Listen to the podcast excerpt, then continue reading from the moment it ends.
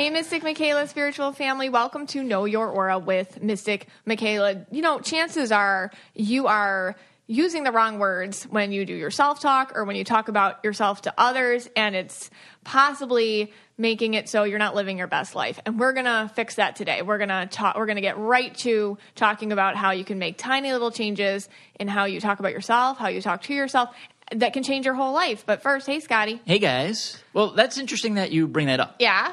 One, because I do talk to myself a lot. You do? Yeah, you know, like, hey, Scotty, you want to go to the mall today? Hey, Scotty, should we get gas? Like, things like that. Right. That's not probably what you're talking about. No, but, not like that. But I did come up with this fantastic idea. Okay. You know, we do need a little rest and relaxation. Mm-hmm. You know, all the readings and, you know, we're just doing a lot of events lately. Yeah. And I figured maybe I would take you on a spiritual retreat. Oh, I've always wanted to go on a spiritual retreat. Okay. Good. I'm glad you're with me. Yes, I am. And this is so unlike you. Yeah, well, you know, I'm spiritually awake and red. All right. Everybody knows I'm spiritually awake and red. Yes. And I want to take it to the next level. You know, people know I sometimes do yoga. Yes. I used to do a lot more yoga before the pandemic. Yes. I've been meditating lately. You have been. Right. Yes. You know, the binaural beats. Yes, you've been meditating for real. Yeah. Everyone knows that your mom was Anne Frank in a past life. Yep. I don't know if that's doing anything, but people know that. Yeah. So I kind of researched some retreats, and I actually signed us up for one. What? But oh my gosh! So I want to go through with them. Okay. I'm so excited. Yeah, I think you're going to be on the same page with me. I'm kind of excited. I'm pretty sure. Okay, all right. So I have to choose from one of the ones. Yeah, you can choose the one you want, but I've actually booked one. Oh, you already booked one. Yeah. Okay. But it's refundable. So I can switch it out. Okay. All right. The first one I found, this one, really good. I think you're going to like it. Ooh. Massachusetts. Ooh, okay. Okay. Very nice setting. Mm-hmm. It's on a lake. I like it. They got spas. Oh. You know, good food. Ooh, good food. All, yeah, great food. Yeah. Like boating, like kayaking, all this stuff. That's up your alley. That's totally what you like. Yes. Okay. So what we're going to be doing while we're there, it's going to do a lot with healing sounds. Oh. And shaman chants. Okay. So we're going to do like some reggae singing. Yeah, reggae singing or something. Okay. Yeah, like is that like kind of shaggy kind of thing? Yeah. Yeah. Like, was it me? Caught it on camera. Was it me? Yeah, so we'll get that better. Okay. We're going to do some medicine melodies. What's that? I assume that's like you take Tylenol and you like hum when you do it. Like, Tylenol. I think I do that already. Or Bayer. Excedrin. Or something like that. Excedrin. Like that. So we're definitely going to do vocal meditations. I think that's something where... Like ohms? Maybe ohms. Like or maybe that? Where like your voice box comes out and like that meditates. Sounds violent. I don't know. Okay. We do have to buy a 30-day prep video. Oh, no. Are you okay with that? A 30-day? Wow. Yeah, we got to really prep. They make you prep before you go. Prep, yeah. I don't like pre-work. Okay. Not into that. So it's getting okay, but here's okay. Stay with me here. Okay, we will have to share a bathroom.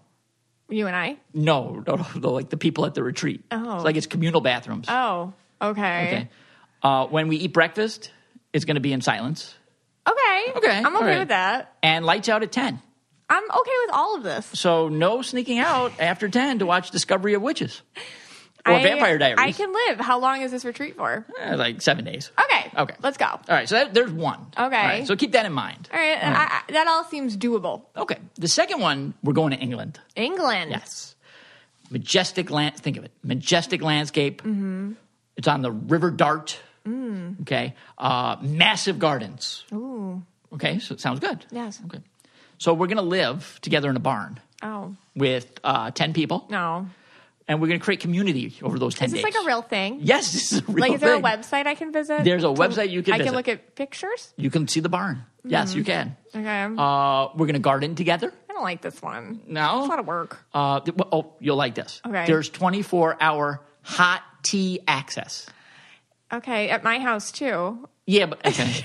The only problem is you have to communally drink it. Ew. Yeah. This doesn't sound very pandemic-friendly. Okay. And, we're going to cook for each other.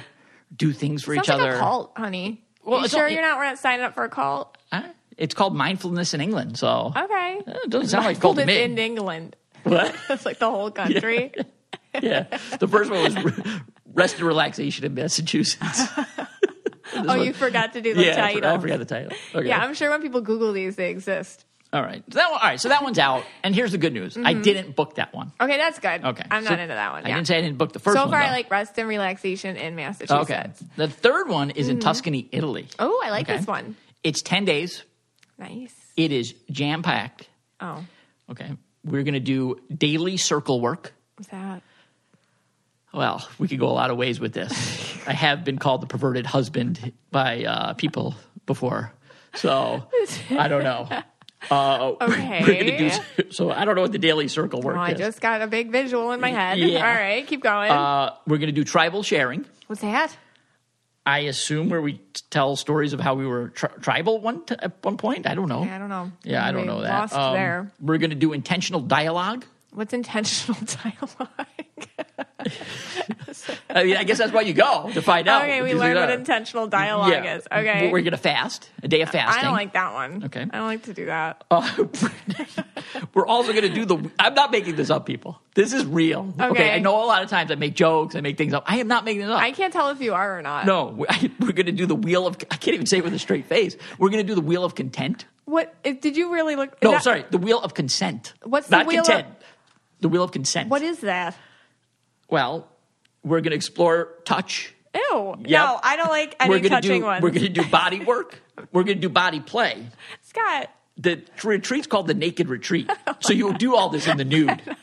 So now going back to that daily circle work. This isn't comfortable for me. Okay. That's not my happy space. All right. Well, good for you that I did not book that one either. I don't want to do the circle of consent. With anybody. The wheel of consent. Okay. And seriously, I did not make this up. I'm not that funny to make this up. If I was funnier, I could have made it up. Okay. All right. Did you just Google weird retreat things people do and then smush them all together? I was trying to find a place for us to go to take a break from the relax, to get away from all the business and everything. And the mundane. Yeah. All right. Moving on. All right. Well, I didn't book that one. Okay, fine. So. I mean, the Massachusetts ones look really good, those silent breakfasts. All right. This one is 7 days in Peru. Oh. Okay, there's going to be 10 of us. We get 2 to 4 shamans. It's 2 to 4? 2 to 4. You can either get 2, you possibly get 3, or you can get 4 shamans. You don't know what you're going to get. Minimum 2, maximum 4 shamans. Okay. Right. Maximum 4 or 2. Exactly. We're going to get a cocoa leaf reading. What? Yeah, I guess we're going to get some cocoa. Cocoa leaves? We're going to read the cocoa leaves. Now, here's where it got a little strange. Uh-huh. They kept saying there's going to be a nurse always present. Mm. They said there's going to be a lot of medical checks. We're probably going to get checked more than the White House. Oh. There's going to be a survey that you have to fill out about all your health and ailments. That's ayahuasca stuff.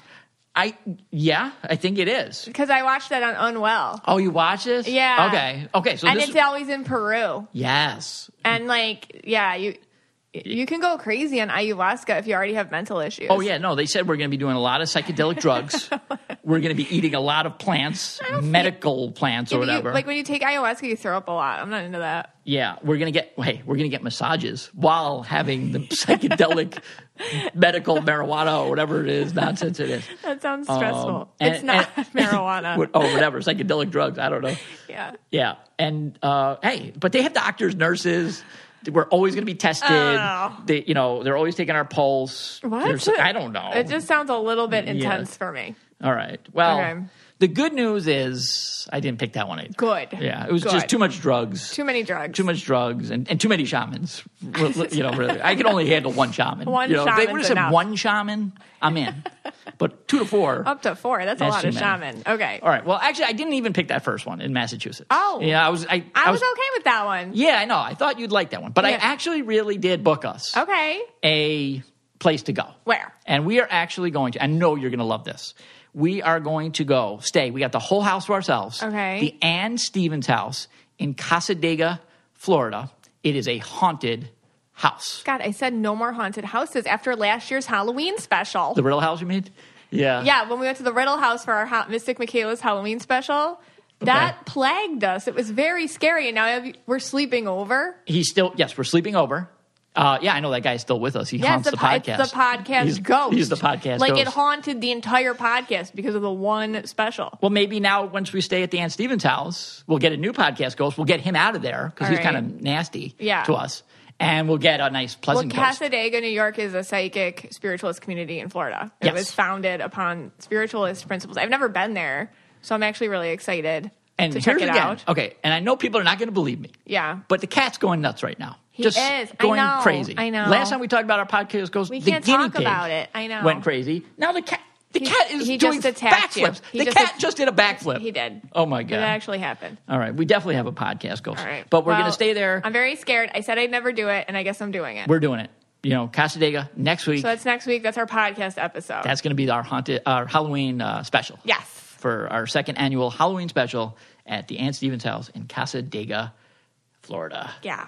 We're bringing a couple people. I'm going to do some scary pranks on them. Oh, my God. I'm bringing fake spiders. I'm bringing fake bats. They don't know this. Okay. But I'm going to bring a lot of fake, like, lizards, put them in their beds. And, you know, I'm going to get a sheet with some urine on it and put it on. And Hubie Halloween. Like Hubie Halloween on Netflix? That's funny. So, as you know... You're probably going to be the one screaming at everything. I probably will be. Like Hubie. I will be. Yeah. All right, so... What do we got? Okay, next? So let's talk about. We have to spend a little time. Yes. On The Bachelor or Bachelorette. We are not a Bachelor podcast. Okay, that's not our deal. So I'm sorry, this is a week behind. Okay, it's just by the time this airs, the second episode of The Bachelorette is already aired, and we just saw the first one right now because that's how we tape, and that's just whatever. Yes. We are not a Bachelor podcast. That's we're not. I mean, I did change my name to Bennett. I bought a Rolls Royce and a scarf, and now I come out with a scarf on and a big smile and like a little gleam in my tooth. Ding ding. But okay, it's time to commit. 2024 is the year for prioritizing yourself. Begin your new smile journey with Byte, and you could start seeing results in just 2 to 3 weeks. Just order your at-home impression kit today for only $14.95 at Byte.com. Bite Clear Aligners are doctor-directed and delivered to your door. Treatment costs thousands less than braces. Plus, they offer financing options, accept eligible insurance, and you can pay with your HSA, FSA. Get 80% off your impression kit when you use code WONDERY at Byte.com. That's BYTE.com. Start your confidence journey today with Byte. All right, so Claire is pink. They picked a pink, and she's yellow too, a pink Bachelorette, which I was really excited about because she's 39 and she's my age. She's 39, but she's pink. So it's funny because they're like, oh, we're picking this mature woman, but she's pink. Right. So I was on Chatty Broads and we were talking about that like way before even I think they filmed it and everything. And I said, you know, I was talking about pink people with the broads. It was funny, but the thing with pink people is they can have temper tantrums, and because they're kind of childlike in nature. And it's a nice childlike, but I can see that already in the previews, like, here we go. You know, because even though she's like a 39-year-old woman, they picked a pink person. So you're going to have mature moments because she's, you know, a 39-year-old woman, but you're also going to have pink people moments where she's just going to freak out. And so that's what I think this season's going to be interesting. All right, so let me just rewind a little bit. So, because, you know, refresh my memory, and I watch, like, very sporadically. I watch, like, 10 minutes here, 10 minutes there. You come in, you red rant, and you leave. What season was she? Was originally from a different season. She was Juan Pablo's runner-up. Okay, now, you remember Juan Pablo? He was like really kind of. What's his colors? So before like hot boy summer, was a thing. I feel like that was 2 summers ago. Like that phrase came out with hot boy summer. Juan Pablo's like that color, so he's like hot boy summer, like purple. Hot boy summer purple. He's just a player. He's like. Is that like South Florida purple? Yeah, he's like South Florida purple, but I don't know where he lives, but he may as well live there. He probably lives in South Florida. He probably lives in South Florida. He's just a player. And was he the one that would be like, okay? He's like, okay. Like, and when he said like, I'm not picking you, she like freaked out and she screamed at him like, and I would never want you as the father of my children. And he was like, okay. And then he walked away and he was like, glad I didn't pick her. Yeah. It was just like. It was, Juan Pablo was the worst choice for a Bachelor, but, okay. Yeah. I mean, it's good they didn't have him on this season because he would have been like a super spreader. Juan Pablo. Yeah, Juan Pablo, super spreader.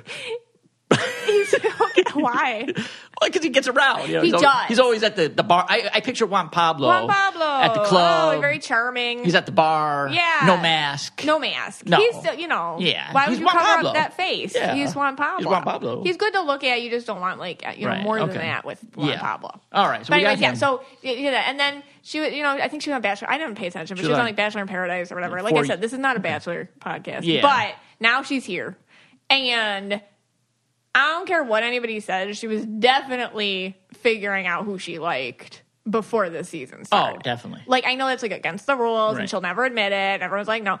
1,000%, Dale and her. And if you don't like spoilers, please scooch ahead here. Fast forward, yeah. And, I don't know what happened. That's just what I feel. I mean, I feel like they were in communication. I really... Okay. Because when they met each other, it felt... Even though it was the first time they met, I think we all felt and it was great.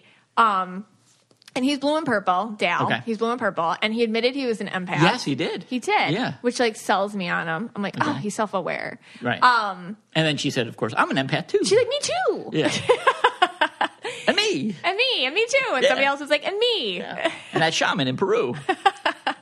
So they just, the thing with Claire, and I don't blame her because she came to look for love and she found love. And that's it. She's going to put a period at the end of that sentence. She doesn't want to go through, we'll see what happens, but it looks like she's not going to go through the season the way that they traditionally were going to have her go through it. Okay, so she's a yellow-pink. Yeah. And Dale is a purple-blue. He's a purple-blue. Would you, now, I don't know if these two are going to get together or not, whatever, stay together, whatever. Is that are those two good combos? Yeah, I think that would go together? He's very sweet. Okay. He's very sweet. I feel like he's a little immature. Not even just he's 31, but I think even for his age, he's a little immature. Okay, and it's just who how he is. He feels very shy, very introverted. He's coming into his own. Right. He's trying new things. He's doing his purple, where he's trying this, trying that. I feel like she's very supportive of him, very supportive of his dreams and what he wants to do and this and that. But man, she just wants she's on baby train, and we'll see what happens there. I feel like they are a good match. I feel like they get along. I feel like they understand each other. I feel like they can be emotional together. I feel like everything, she's very nurturing. Right. And I think he likes that. And he's nurturing. Now, and she likes that. I have one complaint about this show. Yeah. Well, actually, I have many, many, many complaints about the show. But one that really gets me going. Mm-hmm. And I don't really want to get into a red rant right now because I'm in a good mood. Okay. But, these producers of this show, they must take us for like fools, that we don't understand things because every single season they have two guys that go up against each other, two girls, and they know each other before the season started. She went to my high school and he went to my, he worked with me at the bowling alley, right? And they always have some weird DM that they get. The producers probably send those DMs, and it's so ridiculous that they make us.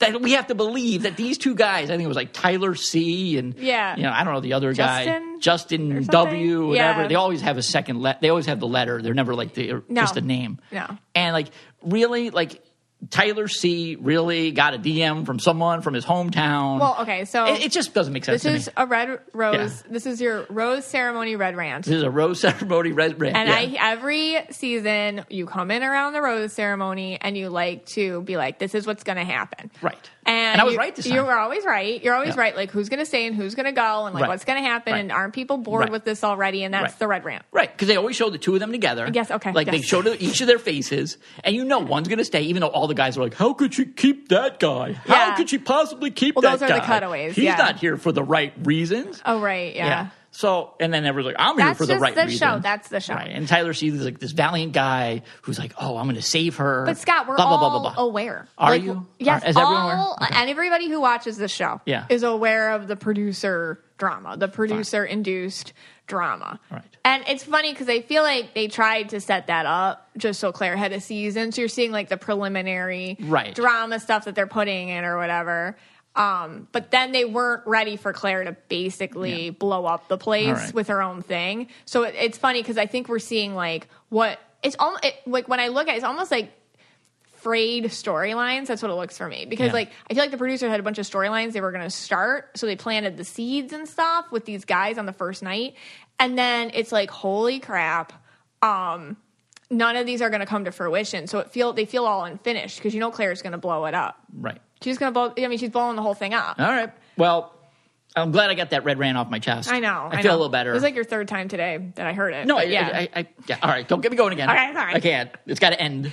So anyway, I gotta take a deep breath. Claire and Dale, they feel like a good little duo. Are they long? Are they forever? I don't know. You know what I mean? I don't know. And the other thing is, like, Claire talking about words today, she said two things that really drove me insane, because this is what I'm going to talk about today. I'm going to really deep dive. But she said two things. She says, I just hope this isn't too good to be true. Oh, I know. Bad mantra. Well, you've been living with me long enough know that you can't say stuff like that in life. Right. Because when you say, like, when you state a fear, like, I hope this isn't, this is just too good to be true. Or, I hope this isn't. Then what's happening is you just painted a situation where it's too freaking good to be true. Right. One. And then two, she said another thing, and this is just like the first episode. This is my one chance not to be alone again the rest of my life. Oh, that just sounds pathetic. Don't say that. Because then when you say that, what you just created was the one chance for you not to be, like, you're never going to have any more chances now because you just said that. I'm going to really get into that today. Well, speaking of mantras. Yes. I think, I've kind of done these things a little bit before, but I have some that I'm going to try out. And okay. I want to get a new mantra. Okay. And I came up with some, and maybe you'll help me with them. And maybe one of these will work for me, and I'll just keep saying it over and over again. Yeah. And my first one I came up with was, I'm the king of the world. Okay. Is that? That sounds familiar. No, it's not familiar. It's not? I've never heard that before. You might have heard, like, I'm the prince of the world. I'm the queen of the world. You've never heard I'm the king of the world. Okay. So you get up in the morning and you declare that. Yes. That would be a good mantra. Oh, thank you. That would be a good mantra. Okay. Every man dies. Not every man really lives. Like Braveheart? Like No. Oh, Braveheart. This is yours? Oh, sorry. This is mine. Mystic Michaela. This is mine. That... Okay, so I think that's more of like a quote. Every man dies, not every... Okay. Yeah. All right. Let's scratch that one. Okay. Life moves pretty fast. If you don't stop and look around a while, you could miss it. Where's that one from? I just came up with it. That feels like a Monday motivation. That's a quote. That's a movie quote. No. Are you going 80s again on me? No. Okay. All right. That's something. All right. You know what? I'll scratch that one. That's... Right now I'm the king of the world. Okay. I'm passionate about dogs. Just not crazy about bitches. Is that a housewife tag? No, that's mine. Is it like Vanderpump or something? Oh, come on. Stop. No. Would I know who Vanderpump is? I've never heard you say I'm passionate about dogs. I'm just not crazy about bitches. Like, I've never heard you say that. Because I'm trying out a new mantra. That's not even a mantra. That's like just something. That's like a tagline, a housewife tagline. All right, fine. I won't use that one. All right, yeah, that's not a mantra. All right, I like making my own money. I find that an aphrodisiac. Is that Ramona? No. Who said Who's that Ramona? One? They're gonna drive me insane. Yeah, that's a tagline. That's not a tagline. Say aphrodisiac. Am I holding an apple again? In my hand? Am I holding an apple? Can you say aphrodisiac again? Aphrodisiac. I don't know. You said it so funny the first time. Aphrodisiac.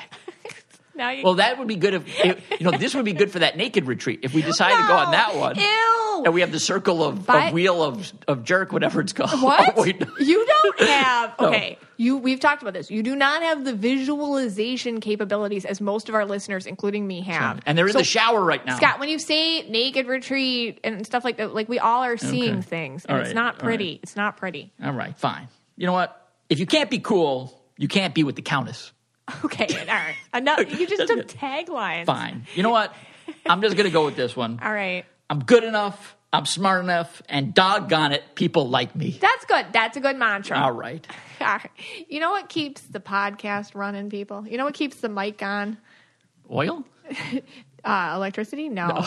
No, nothing like that. Oh, okay. It's Stitch Fix today. That's what's keeping it going. And we appreciate when you use our tags and our links for when you're our codes, when you kind of go use our sponsors. It helps us a lot. So let's talk about this today.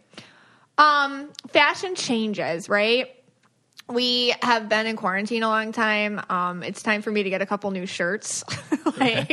It's really time.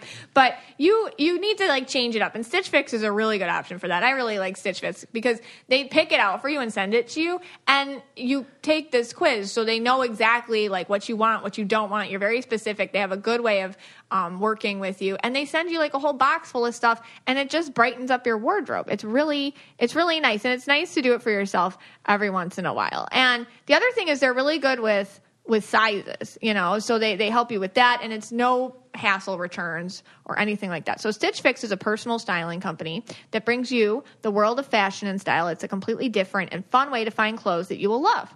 That's all about you every time. To get started, go to stitchfix.com/KYA to set up your profile, and they'll deliver great looks personalized just for you in your color, styles, and budget.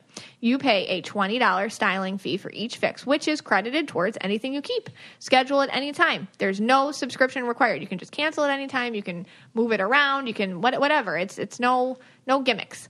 Plus, shipping, returns, and exchanges are easy and free. Stitch Fix does the hard work for you, making great style effortless for everybody, including men, women, and kids. I was talking to my aunt, and she was telling me how her and a lot of her coworkers did Stitch Fix for a year. Yeah. My Aunt Patricia. Uh-huh. They did it for a whole year, and just to try to change up all their styles together. And they had such a good time, like, trying new styles and seeing what everybody was wearing. And it was like good. A cool, like, bonding experience in their office. I thought that was really cool. So get started today at stitchfix.com/KYA, and you'll get 25% off when you keep everything in your fix. That's stitchfix.com/KYA for 25% off when you keep everything in your fix. Stitchfix.com. Well, I'm really KYA. Glad. Oh, yeah. Sorry about that. I'm really glad that they kept us as a sponsor. Why? Because I wrote to the CEO. Oh, yeah? And I said, hey, could you get a Mystic Michaela clothing line of just Stitch Fix? And, like, you know, so, like, you'd have, like, the hat. It would say Mystic Michaela on it. A Know Your Aura shirt. Oh, my God, that's socks funny. That say Mystic Michaela. And then, like, basically all you would choose which Mystic Michaela. You know, that's you do funny. A Stitch Fix and you pick your Mystic Michaela outfit. Mystic Michaela outfits are a lot of just, like, loungewear, I have to say. So if you write, hopefully they'll write me back. And hopefully but they do men and kids, too. Yeah. I want to get you a Stitch Fix next. I haven't doing Stitch Fix. I want to get you some Stitch Fix. Okay. Really? Will you wear it? Of course. Oh, my God. I'm super excited. I'm excited to talk to you guys about my new sponsor, Honey. These days, it feels like online shopping is all I really do. That's how I get everything. And that's where today's sponsor, Honey, comes in. It's the free, very much free, browser extension that scours the internet for promo codes and automatically applies the best one available at checkout. Honey is basically your online shopping best friend, and it's free. Here's how it works. You get Honey on your computer for free in 2 easy clicks by going to joinhoney.com/KYA. Then when you're checking out on one of its over 30,000 supported sites, Honey pops up, and all you have to do is click apply coupons. Wait a few seconds. Honey will search for the best coupons for that site, and if it finds a working code, it applies the best one to your cart. It's that simple. I was just looking this week for Halloween costumes, and I put some in my cart, and I let Honey do its thing, and I saved $5. And otherwise, I wouldn't have known about those coupons. Honey found them for me. It was super cool. Honey has found its over 17 million members, over $2 billion in savings. Honey supports all kinds of retailers, from tech and gaming sites to fashion brands to even food delivery. Just have it on your browser, and it does the work for you. Nothing to it, really. So here is the simple thing to do. If you have a computer, Honey needs to be on it. It's free, and it works from whatever browser you use. Very simple. You can get Honey for free today at joinhoney.com/KYA. That's joinhoney.com/KYA. And thanks for doing that, guys, because it sure does help us too. All right, let's do it. All right. What if I told you that you have the ability to tear down your life right now and rebuild it? And that the only tools you had were your words. Does that sound crazy? This crazy belief, this changed my life. And it can change yours too. Words have power. With our words, we create and destroy our realities. It's hard to think that words are so powerful, so full of action. And that's why society and the ego tricks us into believing that they're nothing, that they're meaningless.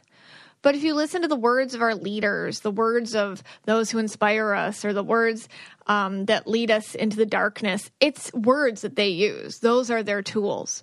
Whole careers and whole lifetimes are built upon one's words, the words they say to others, the words they use to describe themselves, and the ones that are only heard in one's own head. Words have power. In the book, The Four Agreements, I've talked about this before, by Don Miguel Ruiz, his first agreement is to be impeccable with your words. So what does that even mean? He describes it in the book. It's a short book if you want to read it. It's a lot in there. It's short, but it's one you can reread every time. You get a lot more every time you read it. But he describes it in the book, to be impeccable with your word. The gist of it is that we must be careful with words because they're our greatest power. And we must be careful to use them to build up and not destruct. He presents the idea that, like, your words are magic. And he explains that you can either use your words for white magic to create good in the world or as black magic to create chaos and spread negativity. And he talks about speaking with integrity and honesty and truthfulness, saying only what you mean, saying only what you desire, and avoiding using words to speak negatively about yourself or to gossip about others, and to use your words in a positive direction of truth and love.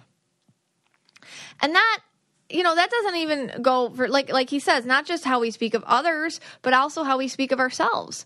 We really have to screen our self-talk for the negative, because what you speak, you create. Words are the creators of our universe. In every religion this is discussed. It is across the board.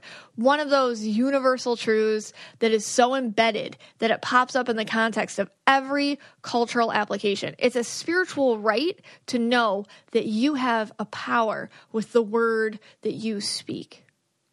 So what is a word? It's a sound. It's a vibration.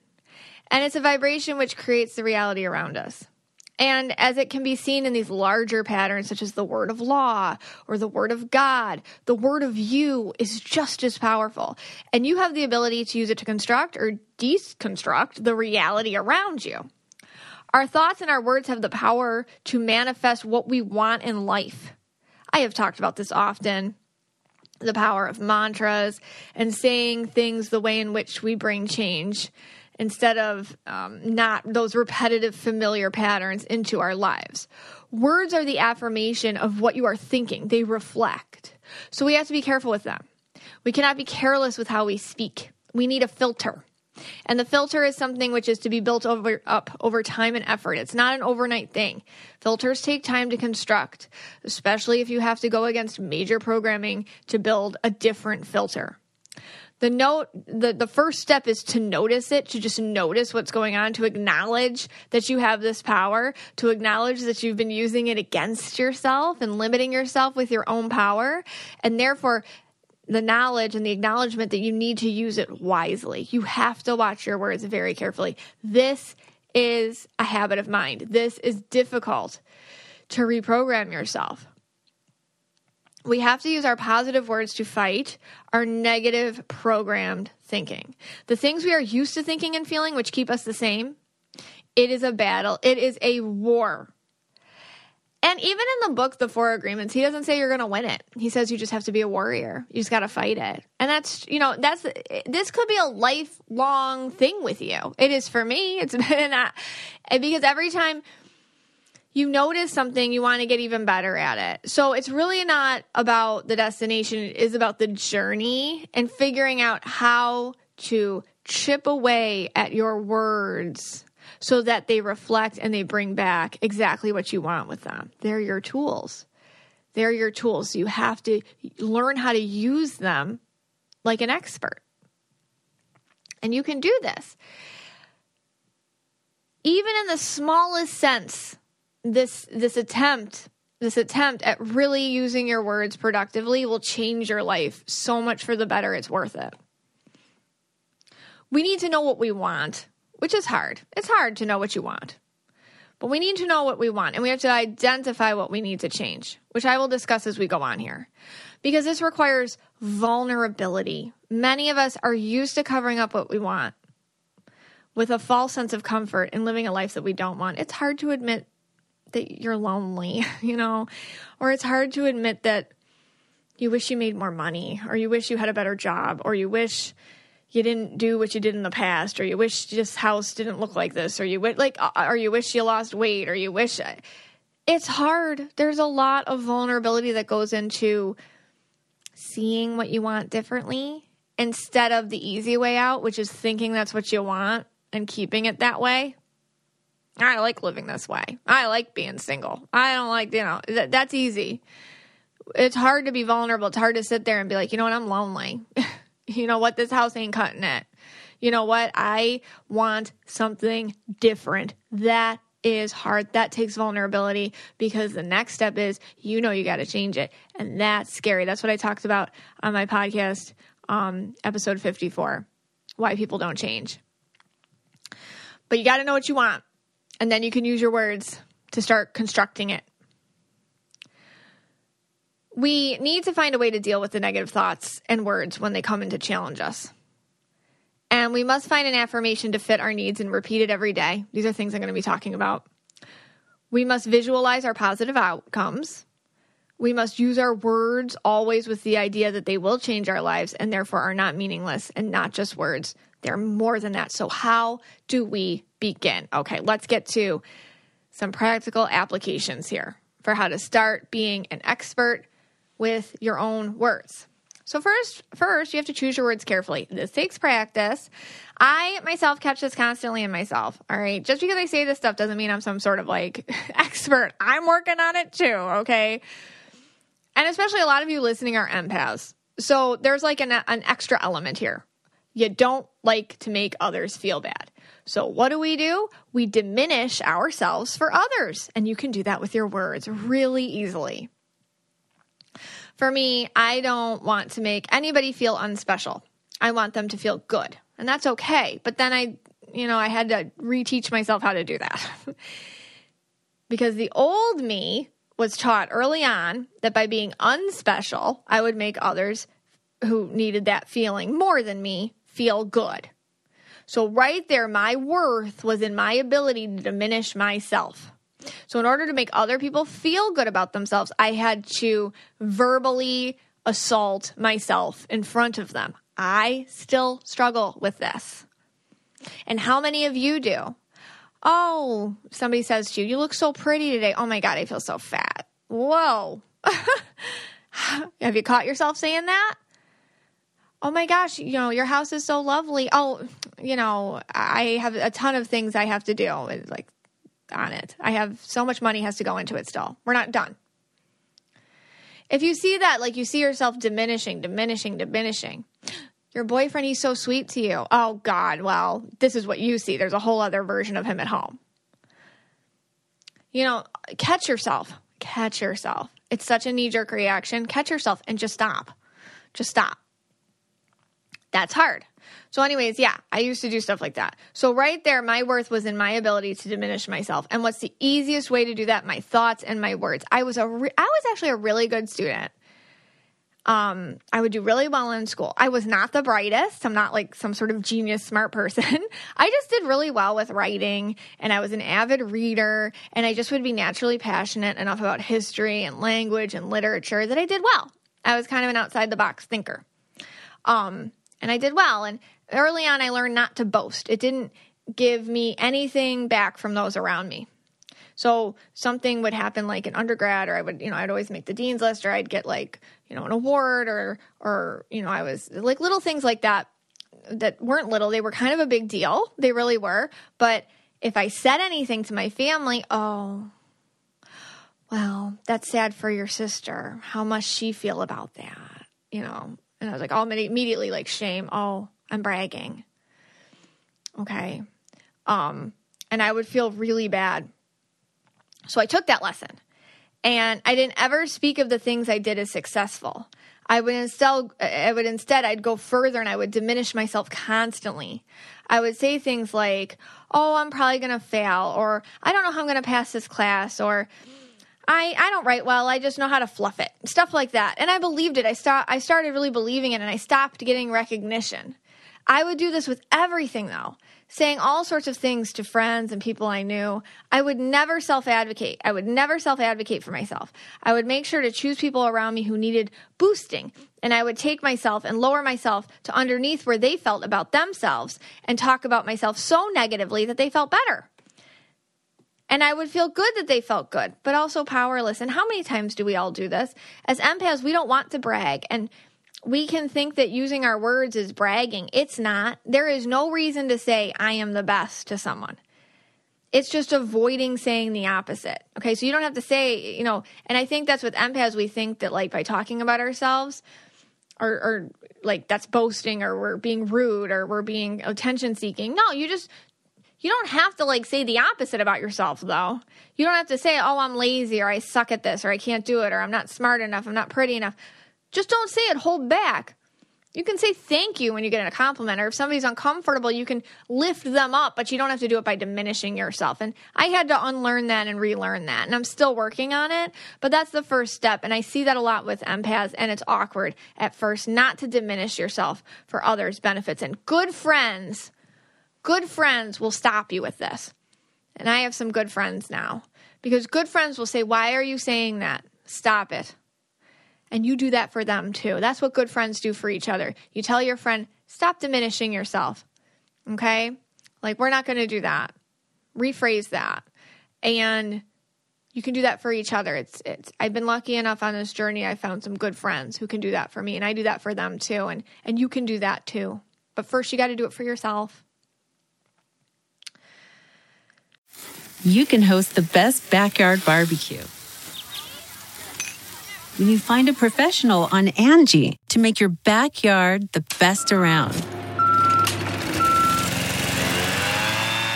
Connect with skilled professionals to get all your home projects done well.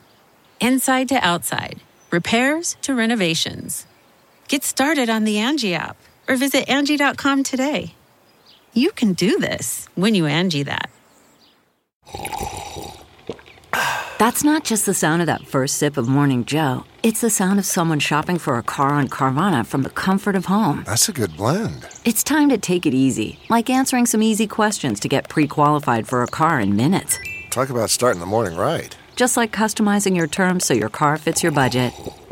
Visit Carvana.com or download the app to experience car shopping the way it should be. Convenient, comfortable. Ah.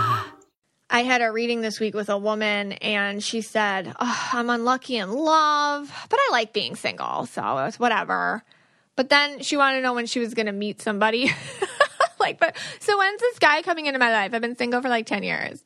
And right there, we had to pause, and we had to talk about what I'm talking about today, the power of the word. And I told her, listen, you just told me what your future is, that you're unlucky in love and that you're okay being single. So right there, that's your future. You just spoke it into existence, okay? Because you spoke that to be true. And honestly, like in the reading, her future was super fuzzy.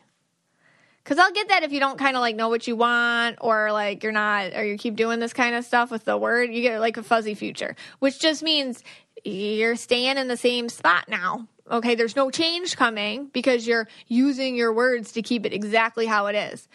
Because you think it's easier to be the way that you are than to deal with the unknown. Like a lot of people have a knee-jerk reaction to being disappointed. So they just live a life differently, like void of the possibility of not being disappointed, of being surprised. You know, it's easier to be disappointed because you're used to it. So I talked to her about this and, you know, but she was so stubborn about these statements. They were her protection, and her hiding behind them, it felt safe for her. It's what she knew. She couldn't disappoint herself because she had already written it down as done the way it was currently. We talked about this and she saw it and she figured it out and she's working on it now. But it's okay to notice where you are in life. Like, listen, like this, using your words isn't about living in la la land and being a total, just like not seeing what's going on. You know, you can notice that your love life has been unsuccessful, and you can notice that you don't mind being with your cat on a Saturday night, binge watching something. That's okay to notice that. But then you also have to go back and say something else to yourself. You have to first ask yourself truly, without a shield and with true vulnerability, do you want something different? Like maybe this is comfortable, but are you open to something different and have faith that that would even be better? Like that's where you got to kind of crack open to that. And then you have to go back and ask yourself truly and vulnerably these questions, because under all those layers of I'm fine and the words you used to cover it up, there may be something there, something which is so scared of being hurt, the words became the way it's okay to stay this way. And right there, that's when you have to ask yourself, what do you want? And then you have to start changing your words. So that's kind of like when we talk about honing in on what our affirmation, what our words are going to be about, because your words are your tool, right? So if you think of your life as just a shapeless rock and your words are the tools which you're going to shape it with, you have to have an idea of what you're shaping. And that's what you know, listen, like I would really, you know, I am a happy person with myself, but I am open to a fulfilling relationship full of unconditional love with somebody. And you visualize it, and then you start using your words to get there. And then it's as simple as that. You just start saying that to yourself and to others. I am open to fulfilling relationships. Now, gratitude's a big one. You insert gratitude into your affirmations, the universe really listens. I am thankful for people in my life who reflect my need for positive change. I am thankful. I am loved. My life is filled with unconditional love, and I am grateful. These are things you can say over and over and over again. That's how you chip away at that shapeless rock and create what you want. You start building your world with new mantras, new words, words which don't deny the reality, but also start building a new one, one which aligns to your wants and needs vulnerably. When talking to friends and family, I mean, it's just normal, especially, you know, friends you've had a long time. You're in a role, okay? Your role may be the single friend, the single daughter. I don't know. Your role may be the one that doesn't brag or the one that doesn't ask for anything, or, you know, whatever your role is, you're probably stuck in a role. In your family, you're stuck in a role with your friends, stuff like that. That's actually normal. But when you're an empath, it's very uncomfortable to change. Now there's another level to it, because you yourself are uncomfortable with this new growing version of you. You feel a little awkward. You feel a little like 13 years old, like, oh, I don't know what to do. All these parts, you know, like moving awkward. I don't know. You know, like you're growing. It's like that same awkward feeling when you go through like these awakenings. So you're already in yourself. You're awkward. And then you're an empath, so you know that other people are like, she's awkward, and they feel it. And so you feel them feeling it. And then it's like you just kind of want to shut down. You know, it's better to accept this and to voice it. Hey guys, I'm going through something. I feel awkward about it, but I'm trying it out. That's vulnerability. That is an example of vulnerability. Just addressing that you know that this looks and feels different to them, but you're trying something new. So thanks for your support or whatever. You know, I get it. I see what you're seeing. Let's move on. Address it. That's vulnerability. Because you're going to be getting things like, what are you doing? Where are you right now? What's going on with you? You know, that kind of stuff. I had a reading this week with a lovely young woman who's, you know, a young mother. She's got a bunch of kids and, you know, she's writing this blog and she doesn't know, oh, should I keep going with it or should I like take a step back or whatever? And then I saw a picture of her sister and I'm just like, okay, so your sister's the one that's going to be like, why are you writing this blog? Like, what are you doing? What's going on? You know, and that's...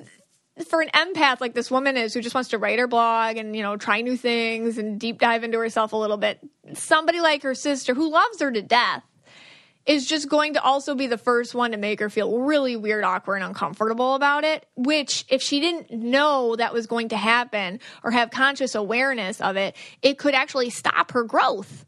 So Spirit in the reading was just like, hey, you know, heads up, she's going to attack you for getting out of your role.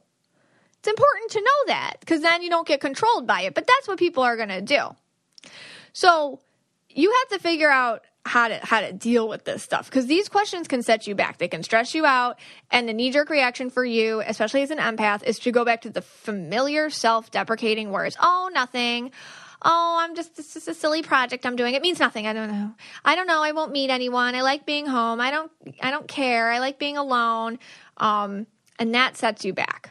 So go into social situations, family or friends or otherwise, with some constructed statements which do not betray yourself.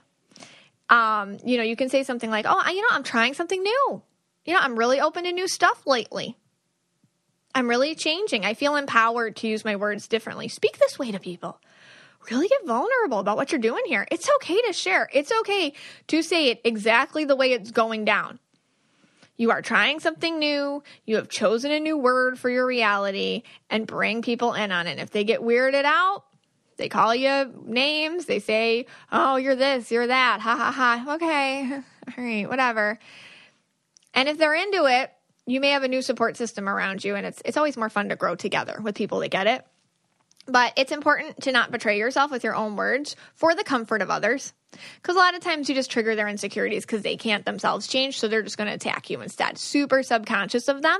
But you can be the conscious person in the group and know that what's happening and not let that hold you back. Okay, another way to use your words powerfully, you have to speak from the heart. When it comes to the power of the word, there is no greater power than your own vulnerability. When you speak about yourself or others, first use that filter and ask, is this purposeful? What is my point with what I am trying to say, what I'm about to say, and measure it. Speaking in love towards yourself, towards others, it's important. Most of the time when we aren't conscious of our words, we speak out of fear. It's our vulnerability in seeing this and speaking differently, which gives us power. And there is something about using words against others in gossip or in judgment, which actually reflects back on us. And it's a vibration which pulls us in and creates it for ourselves, because this is important. How we speak of others will be spoken of us. That's just law of consequence here. And it doesn't mean, and I myself have just learned this as an empath, and it was a huge lesson, that you have to kiss someone's butt. It doesn't mean you have to say the opposite of somebody. Like, so if somebody isn't a great person, there's two ways to handle it. You can, you can gossip about them. Oh, they're gross, and da-da-da, and they'll get this, and da-da, that's judgment and gossip. That's not good. You could, but it doesn't mean that you have to even go opposite and be like, oh, they're great, they're awesome, and lie. What I've found is you either say nothing at all, or if it's important to speak out, like a self-advocacy thing, or it's something that's unjust or it's wrong, then you have to speak about it in a way that is about what they have done or their actions or their words, not who they are. I find that rising above the person and speaking to the patterns, the lessons, the reasons, the implications, keeping it elevated, that helps. That makes the word educational. That makes the word create knowledge, and it evades the feelings of defensiveness that people can have. So keep your word educational too. Keep your word open-minded. Keep your word something where everyone can have a shared, have a chair at that table. So instead of gossip, let's make it educational. And also, you have to affirm yourself. This is huge. This is very, very huge. This part is about the action of it. The words and the affirmations and the mantras. So what are you? I hear a lot of people, in their self-talk when I do readings. Oh, I'm lazy. I'm fat. I'm stressed. I'm anxious. I'm unsuccessful. I'm single. I'm ignored. I'm lonely. Watch that. How about stopping yourself with these affirmations of negativity and replace them with affirmations of what you want? You're not lonely. You feel lonely right now. Okay? Doesn't mean I am lonely is different than I feel lonely right now. We have to make the I am statements. I am is a powerful statement. I am loved. I am fulfilled. I am growing. I am safe. I am empowered. When you have an affirmation and you say it over and over again, that is magic. I told a woman who was having a hard time with her weight this week that she had to go to the mirror every single day and repeat, I am worthy, over and over and over and over, until at least she didn't feel weird about it. She was having a hard time losing weight, and she was connoting it with her self-worth, with the thing with like food and how we treat our bodies and stuff like that. It's not about how much you ate today. It's how you feel about yourself, really. It's how you feel about yourself. And sometimes it's just, let's just skip the diet for right now and let's go into the worth of yourself. Because you'll do things more for yourself when you feel worth it. So, yeah, I am worthy. And I told her, repeat it in the mirror out loud till you don't feel crazy, or at least till you become accustomed to doing it. And then the words don't make you shy away or feel stupid. And you can look at yourself in the eye and you can say it. You can scream it. You can cry about it. You can feel it. It's a powerful exercise. I have done this with myself, and sometimes I have to have a refresher's course. So much of why we don't get what we want, or our realities don't look like we want them to, it's because we don't feel worthy of it. We don't take the time to use our words to create that feeling of worthiness, and that's a powerful way to do it. And you will desensitize yourself to feeling worthy by saying it. And then it won't be so foreign to you anymore to hear your mantra. I came up with this kind of myself a while ago. And I remember when I started this, and I started with something very simple. I started with, I am worth it. That was my first mantra I ever started. I am worth it. And I remember, and you know, on the surface level, like, of course I'm worth it. Yeah, obviously I'm worth it. But then, like, once you start letting that sink in, you feel like somewhere inside, like, oh, wait, I really don't feel worth it. Because a lot of stuff isn't happening in my life because I don't feel worth it. And the ego doesn't let you see that, because then you're going to change it. And it also hurts when you start seeing all the little sad places where you don't feel worth it and how that's manifested into your life. So that's how I started. And I remember I said it a few times in the mirror, and I felt odd.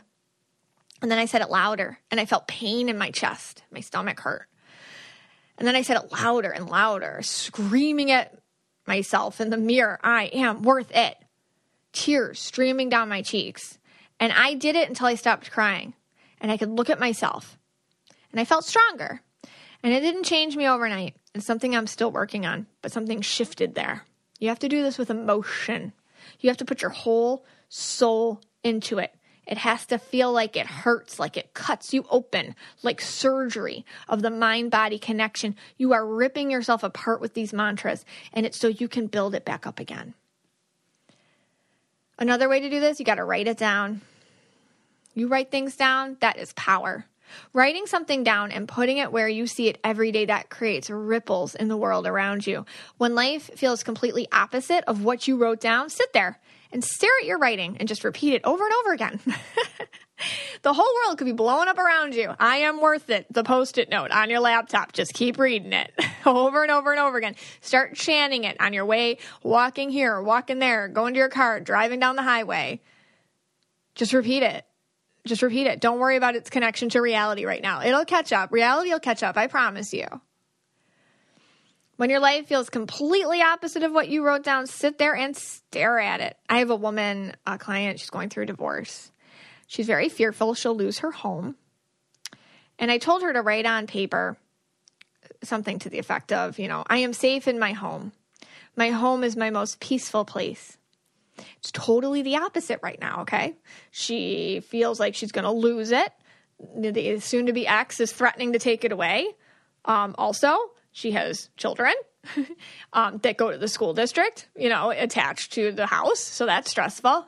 And he still lives there, and he's incredibly emotionally abusive. So everything on her little post-it note on her laptop that she reads every day isn't happening yet. But she just started. And it's just not that way at all right now, that mantra. And she knows that, and I know that. But you know what? She can change that. So I told her to keep reading it. You know, like the post-it note on your laptop. Stick it in your journal. Write it on the background of your phone. And when you're stressed, repeat it. Repeat it in the mirror. Write it down 20 times on a piece of paper. Affirm it to the universe. It is magical to do this. What we believe happens, good or bad. What we say over and over happens. You attract what you expect. That's a truth. It's a resolute fact that your world is built around what you've expected to happen, good and bad. I call it mantras upside down. All the things that happen, which we don't want, they come from, I just call them upside down mantras. It's my own thing. Why does this always happen to me? This is going to be a bad day. I can't ever seem to figure out my finances. Why am I always living hand to mouth? Dating sucks. I can't lose the weight. And so on, and so on, and so on, and so on. When you say something like that, there it is. You just wrote your reality. And it's true. It's a habit of mine. So it takes time to, like, catch yourself. That's why, you know, this is a process. This is a process. But you'll get a little better at it every day. I promise. It's very hard to believe you have all this power with just your words. But you do.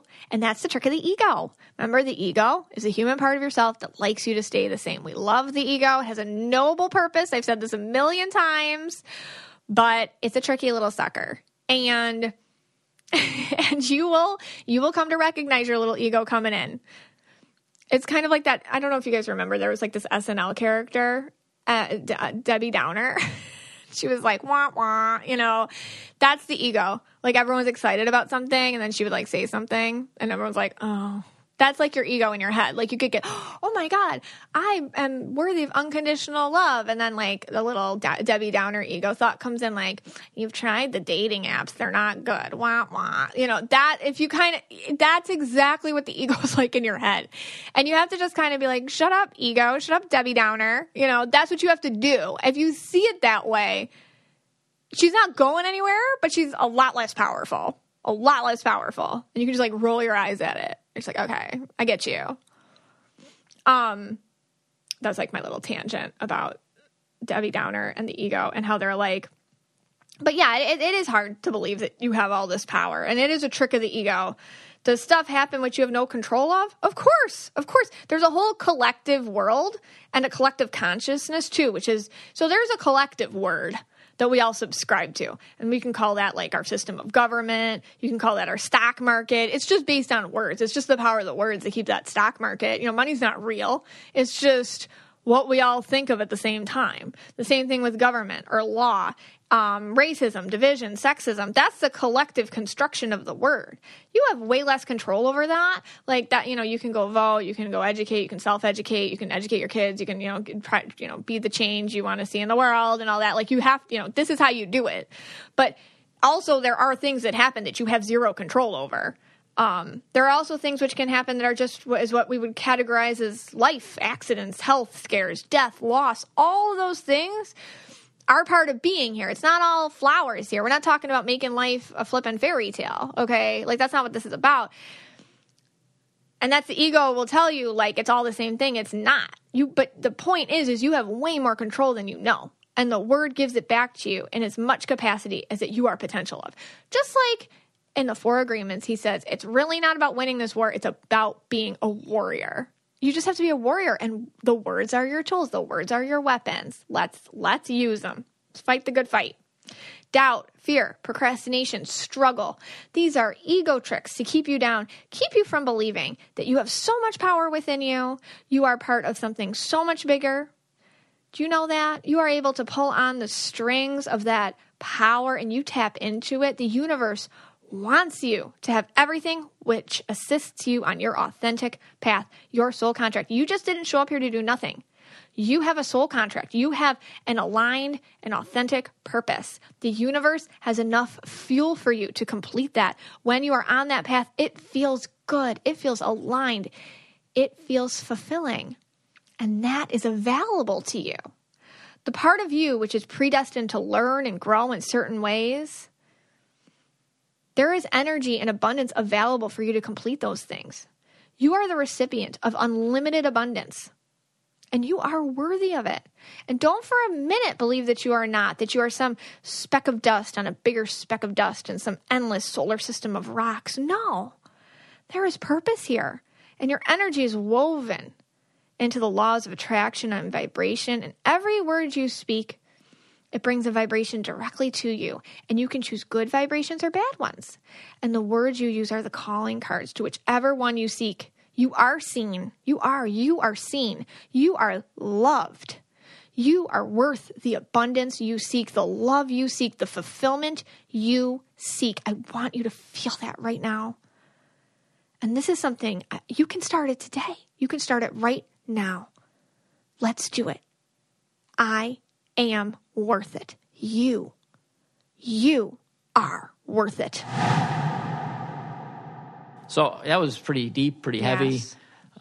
Deep. Yeah. Maybe we should just kind of lighten it up. Okay. And do a little aura-splaining. All right. Let's aura-splain it. So we asked the Mystic Michaela spiritual family to, you know, kind of do our little dear Mystic Michaela. Yes, we have an official thread now over on the Facebook page. We do. We had over a few hundred comments and stories. So we just picked out a few. Obviously, we couldn't do them all, but we'll try to get to more in the future. Yes. All right. So Christine writes, okay, my 9-year-old son, and they did a photo, so her colors will tell you her colors. My 9-year-old son is constantly trying to help me with chores, and I like chores done my way, and I don't want his help, but I also don't want to hurt his feelings.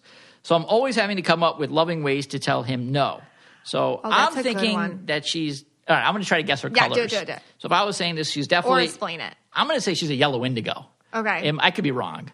Because the yellow, just Aura-Splain and just do it. Yeah, the yellow. Yeah. I'm saying with the chores, and she wanted her chores done her way. Yeah. That's definitely a yellow thing. Yeah, yellow's like their chores done their way. Yeah, yeah. And then she doesn't want to hurt her son, 9-year-old son's feelings. Yes. So she's kind of taking on that. That's got to be blue or indigo. Yeah. So what would you? Well, I'm looking at her. She is yellow. She's yellow-blue. Yellow-blue, okay. But, the blue is deep, so it could be indigo sometimes. It's like a blue-to-go. A blue-to-go. Like that. But, yeah, I see this with yellow people a lot. They like things done their way. Yeah. But, obviously, he wants to help. Right. So sometimes you just have to, okay, let him. Yeah. Because, with empath kids, they get the message real quick that, maybe they're not doing things good enough, or they're not, and then they attach it to their self-worth. Okay. But yeah, totally yellow, and I see that a lot with yellow moms. Right. Never mind, I'll just do it myself. Okay, so Christine is a yellow, blue, borderline indigo. Yeah. All right, I got it right. All right, Lindsay.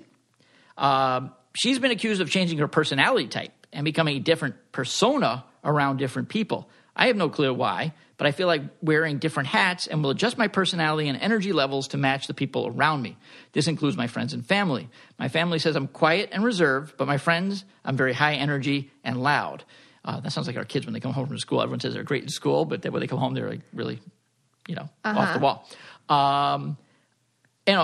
If I had to Aura-Splain this, and this, I know you say this a lot, probably absorbing colors or changing colors. So I would. So she says she's been accused of changing her personality type. Yeah. So I agree with you. Indigo. Yeah, she is indigo. Yeah. Because indigos can be a different persona around different people. 100%. Yeah. Okay. And she says, I have no clue why, but I feel like I wear different hats and will adjust my personality and energy levels to match the people around me. That's a purple thing too. Okay. Purple people will try to match the vibe, or if a vibe is low in a room, they'll try to get really entertaining or something like that. So when she says, is this an empathic thing, or am I just a social chameleon which will adapt to get along best with the room? That's kind of what empaths do, deep empaths. And I have this shade of indigo. It's you're so indigo you don't know you're indigo. And It's because they do what she's doing. They're absorbing everybody around them so much and doing exactly what they need to do to make the other people feel okay. They lose sight of who they are. Okay. So Lindsay is a purple indigo. Yeah, but she's very, very indigo. Very indigo. Almost to the point where she's like, am I? She probably is like, I don't know. I thought I was yellow. Right. People who are so indigo, they don't know they're indigo, think they're yellow. Well, I know you always say the people that have the most trouble figuring out their colors with all your bingos and all your cards are the blues and the indigos. If you're yellow, you know you're yellow. If you're purple, you know you're purple. Right. If you're red, you know you're red. Green, same. Blues and indigos have a hard time. Okay. All right, what's the next one? All right, and read it the way they wrote it. All right, two more. Libby says, took this picture just for a possible reading, so I hope y'all choose me. All right, I'm saying she's from the South. Oh, okay, South. Southern. All right. I find myself getting super jealous and anxious and expecting a lot from my partner. I end up being a lot harder on him than he deserves. And even though I know I'm doing this, my anxiety and insecurities take over. Help. All right, what do you think? Or explain it. Oh, my Lord. This is a tough one for me. Oh, really? Yeah. So I would say maybe a yellow-purple? I don't know. Yes, absolutely. Yeah? Oh, good. Scott? Yes. Slow clap. Oh, yeah. Oh, yeah. Hey, I should... you know what? I'm going into the aura reading business. You could. Yeah. You're an Aura-Splainer. Yeah. I think we all have this ability. We can Aura-Splain at this point. Yeah, no. And I'm looking at her picture, and she has yellow-purple. It's funny because yellow people... Why do y'all get ashamed...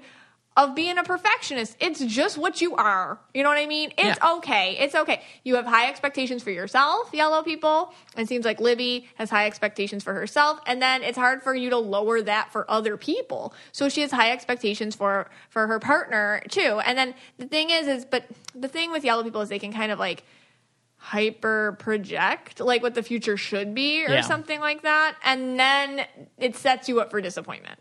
So in her situation, she sees that about herself, and it's kind of you'll be okay, I can only control myself. Even though I have this vision of how our relationship should be, it doesn't mean that's what it's going to be. So let's not use this as a constant just set up for disappointment. But that is a yellow person thing. All right, to kind of have high expectations, not just from yourself, and then project them to other people.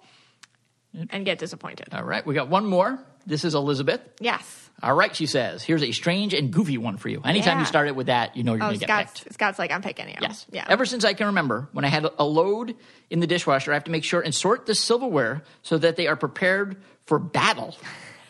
Oh, my God. Wow. I love this stuff. Oh, my God. This is what great. These are like what perfect. This is great. This is right up my alley here. Like, I would never leave a spoon alone without a knife and a fork to back up, you know. Okay, so I never leave a spoon alone without a knife and fork to back it up. For backup. For backup. Oh, my God. The spoon can't be alone. The spoon can't defend itself. I need the knife and fork for backup. It's like Vietnam. Okay. Unless maybe there is a spoon and a steak knife. Okay. Oh, wow. I get it. That feels more fair. I love how she's writing that. I love this. Also, just a note, I have a perfectly healthy and happy upbringing. I don't know why I feel the need to humanize and prepare silverware for battle in the dishwasher. I love how she wrote that. Okay, all right. I mean, you want to explain it? I'll explain it. You're gonna. I mean, I'm gonna go with one of her colors is definitely purple. She's blue. Blue. Yeah, blue. She's blue and purple. Blue and purple. She's blue and purple. But okay, I put up a meme this week. This is great. On because somebody shared it on the page, and I'm like, oh my God, that is so blue. And it was something like about how you can't just pick one pumpkin because you're taking it away. The pumpkin patch, like you can't take the pumpkin away from its family pumpkin. Right. I think like that too. I've always thought like that. And this is hysterical with the silverware. Blue people think like that. They put, they personify everything. Like, oh, I can't have this pillow alone. It'll be a lonely pillow. Or, you know, like, or little things like that. Like they personify objects and whatnot because they have so much overkill in their empathy that they project it to inanimate objects. Now, I actually have a solution for Elizabeth. Okay. I say she gets a bunch of spoons, puts them into a daily circle work, and then they could go into the wheel of consent. I don't know. Maybe the spoons are her own. I'm going to get a little deep here. Maybe the spoons represent Elizabeth. Oh. And maybe Elizabeth is the spoon. And Elizabeth feels like she needs backup in life. So the spoon becomes her, and she is the spoon. And she sees herself in the spoon. You know what? Then me and you are the fork and the knife for her. Yes. That's right, Elizabeth. I'll be the fork. Well, we have we have actually a special message that we want to deliver today. Someone reached out to us, and I thought that, you know, when people do these things, I love this kind of stuff. You do. So it gets to me, you know. All right. You're a mush. I'll let you I'll let you start. So Katrina Aubrey wanted to make her cousin Danielle Ballone, I hope I said that right, feel special today because it's her 30th birthday. So we are wishing a very happy birthday to Danielle. Happy birthday, Danielle. Yes, happy 30th birthday, Danielle. I know Katrina's from upstate New York, near us, Rochester. Now, Katrina also wanted to add two things to this. Oh. Which I loved. She already has. She's already purchased an Aura photo for Danielle, the birthday girl. Yay. So Danielle, find us. We'll figure it out how to get in contact with you. Mm-hmm. And then she also wanted to give a random member of the Mystic Michaela spiritual family an Aura photo. So we'll also have to get in contact with this person. We randomly selected this person, and your name. We'll have to say the full name for this is Katie Mack. So Katie Mack, you have an Aura photo courtesy of Katrina. I love this kind of stuff. All for Danielle's happy birthday. Her birthday. Love the Mystic Michaela spiritual family. That's what we're all about. Go join us over there on the Facebook page. Take care, guys. If you want to be the most interesting person at the cocktail party, well, hop on over and listen to the Brain Candy Podcast. Our award-winning content will have you laughing while you're learning. We read all the best articles, books, and studies, and keep up with new TV shows, documentaries, and pop culture. And then we cram it all into 2 shows a week. Conspiracy theories, cannibal rabbits, unsolved mysteries, the history of the Walkman. There's something for everyone. The Brain Candy Podcast. Find our link in the show notes. Or simply search for the Brain Candy Podcast on your podcast app.